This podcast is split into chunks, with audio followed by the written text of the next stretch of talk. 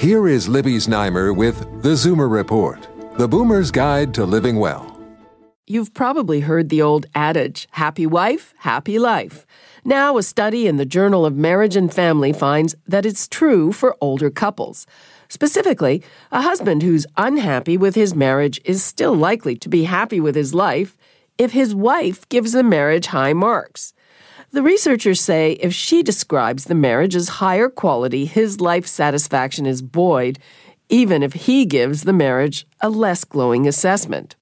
The research is among the first to examine the influence of his and her marriage appraisals on psychological well being in older couples.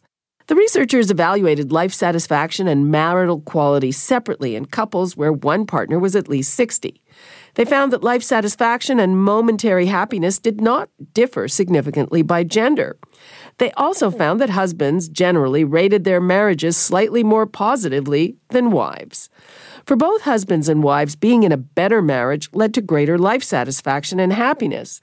But the study authors say wives' assessment of the marriage are more important in some respects. Why? Apparently, this may be because women typically provide more emotional and practical support to husbands than vice versa. So they speculate that even an unhappily married man may receive benefits from the marriage that enhance his overall well being.